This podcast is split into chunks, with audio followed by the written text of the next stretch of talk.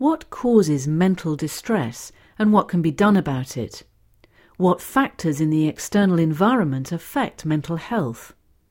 This album examines the ways in which social, environmental, economic and political factors shape and constrain our understandings and experiences of mental health and distress.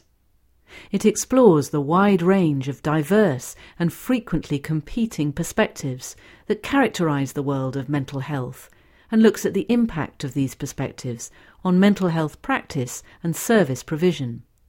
In a set of academic perspectives, Jonathan Leach of the Open University's School of Health and Social Welfare explains why the case studies were selected and how they fit in with the aims of the course.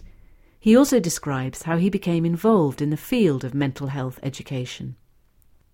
This material forms part of K two twenty-five, Diverse Perspectives on Mental Health. From the Open University. For more information, go to w w w dot open dot a c dot u k forward slash use.